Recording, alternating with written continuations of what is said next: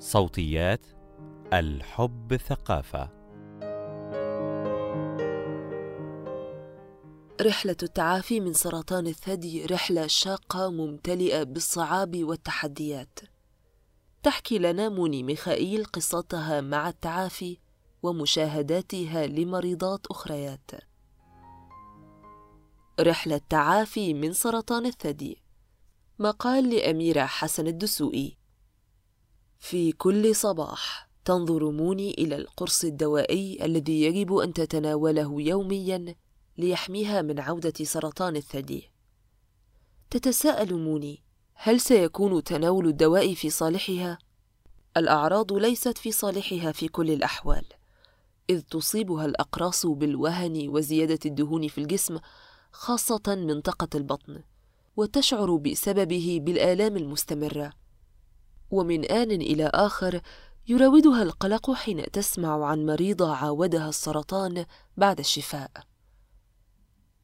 علاقة المريضة بسرطان الثدي لا تنتهي بعد الشفاء منه، فهذا المرض يترك أثره في النفس وفي الجسد.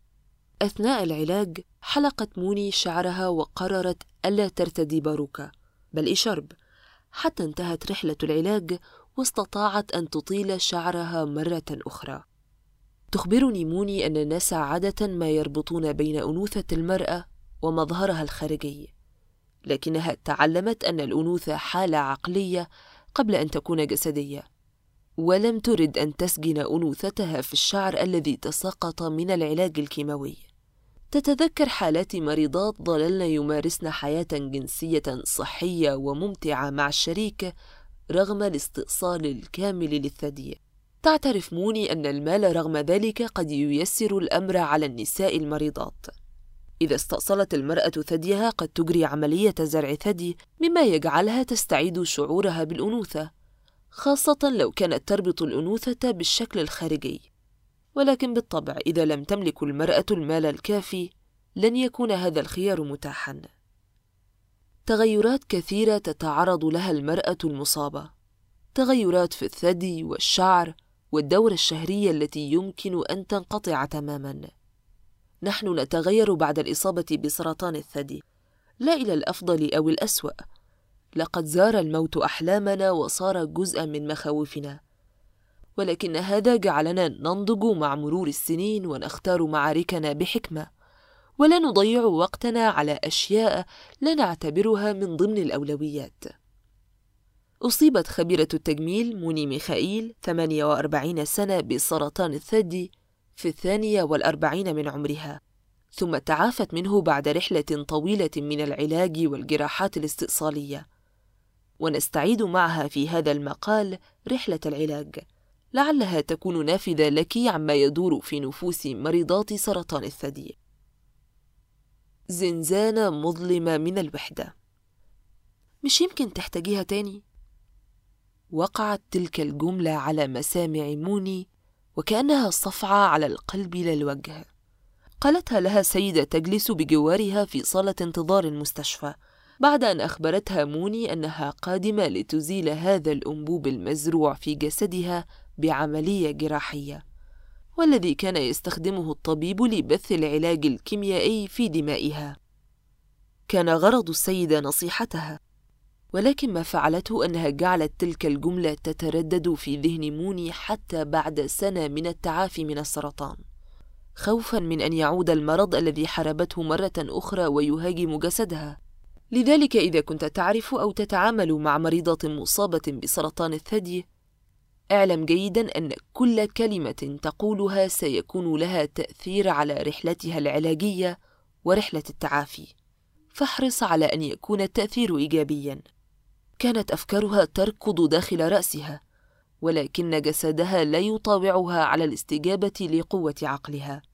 عاش هذا الجسد تحت وطأة العلاج الكيماوي الذي سلبها قدرتها على الحركة ولكن لم يسلبها نشاط مخها.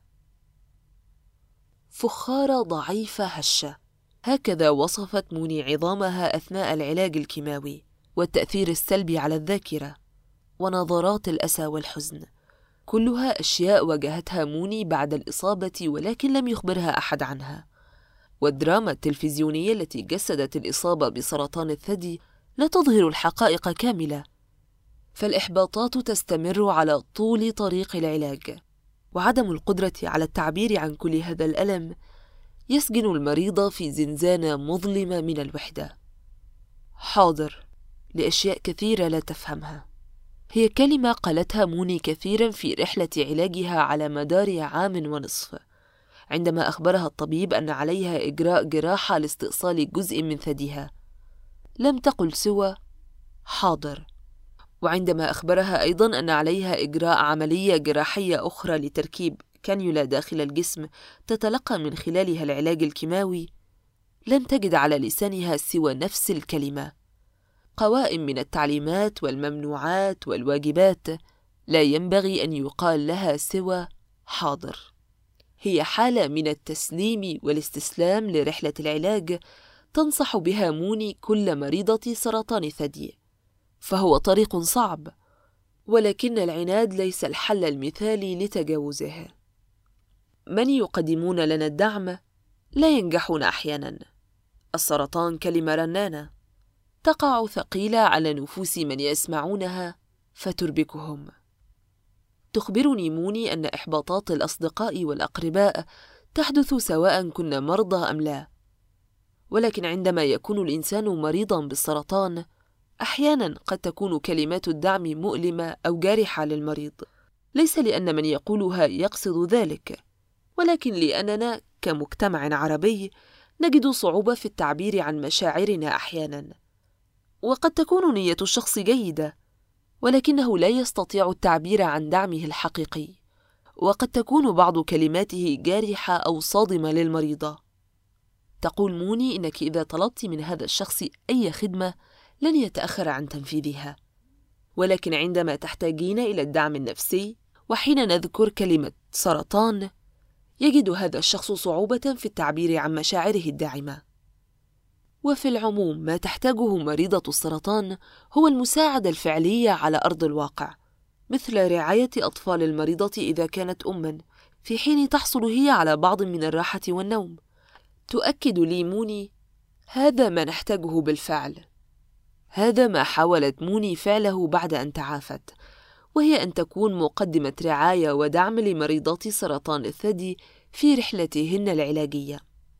ولكن موني تخبرني أيضا أن المسألة قد تتجاوز مشكلة التعبير عن المشاعر خاصة من جهة ردود أفعال شركاء المصابات بسرطان الثدي إذ قد تكون تصرفات بعضهم مؤلمة أو صادمة.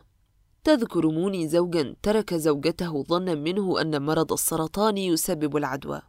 وشريك آخر تخلى عن شريكته المصابة لأن الشيلة تقيل عليه. مواجهة مرض السرطان رحلة مرهقة قد لا يقدر البعض على خوضها.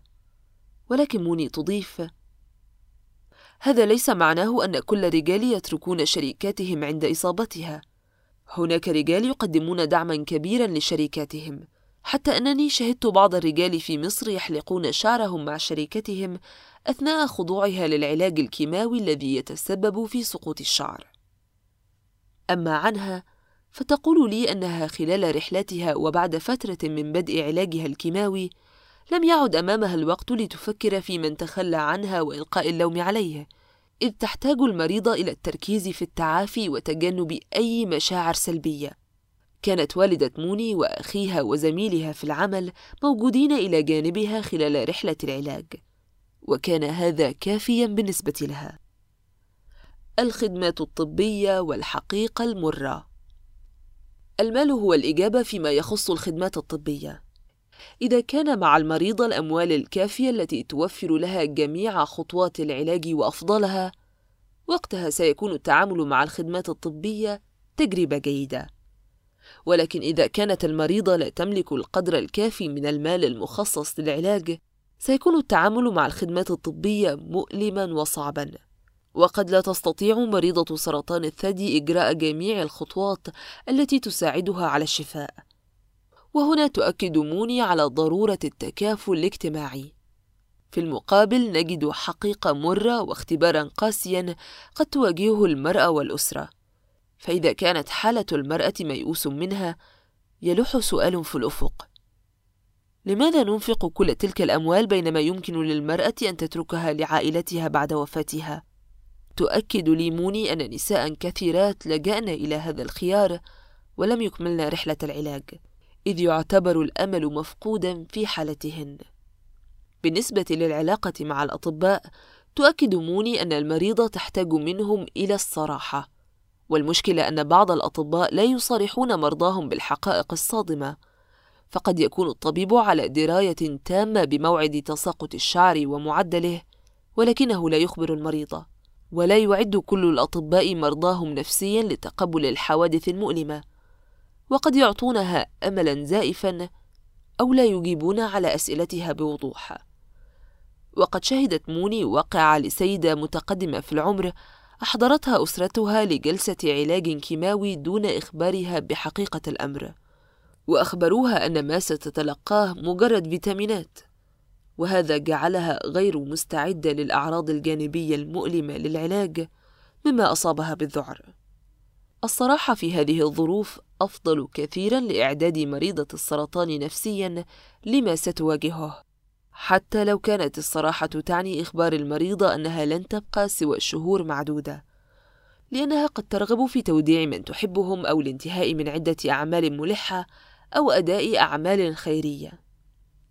تخبر موني كل مريضة سرطان الثدي أنها ستقف دائما أمام خيارات صعبة.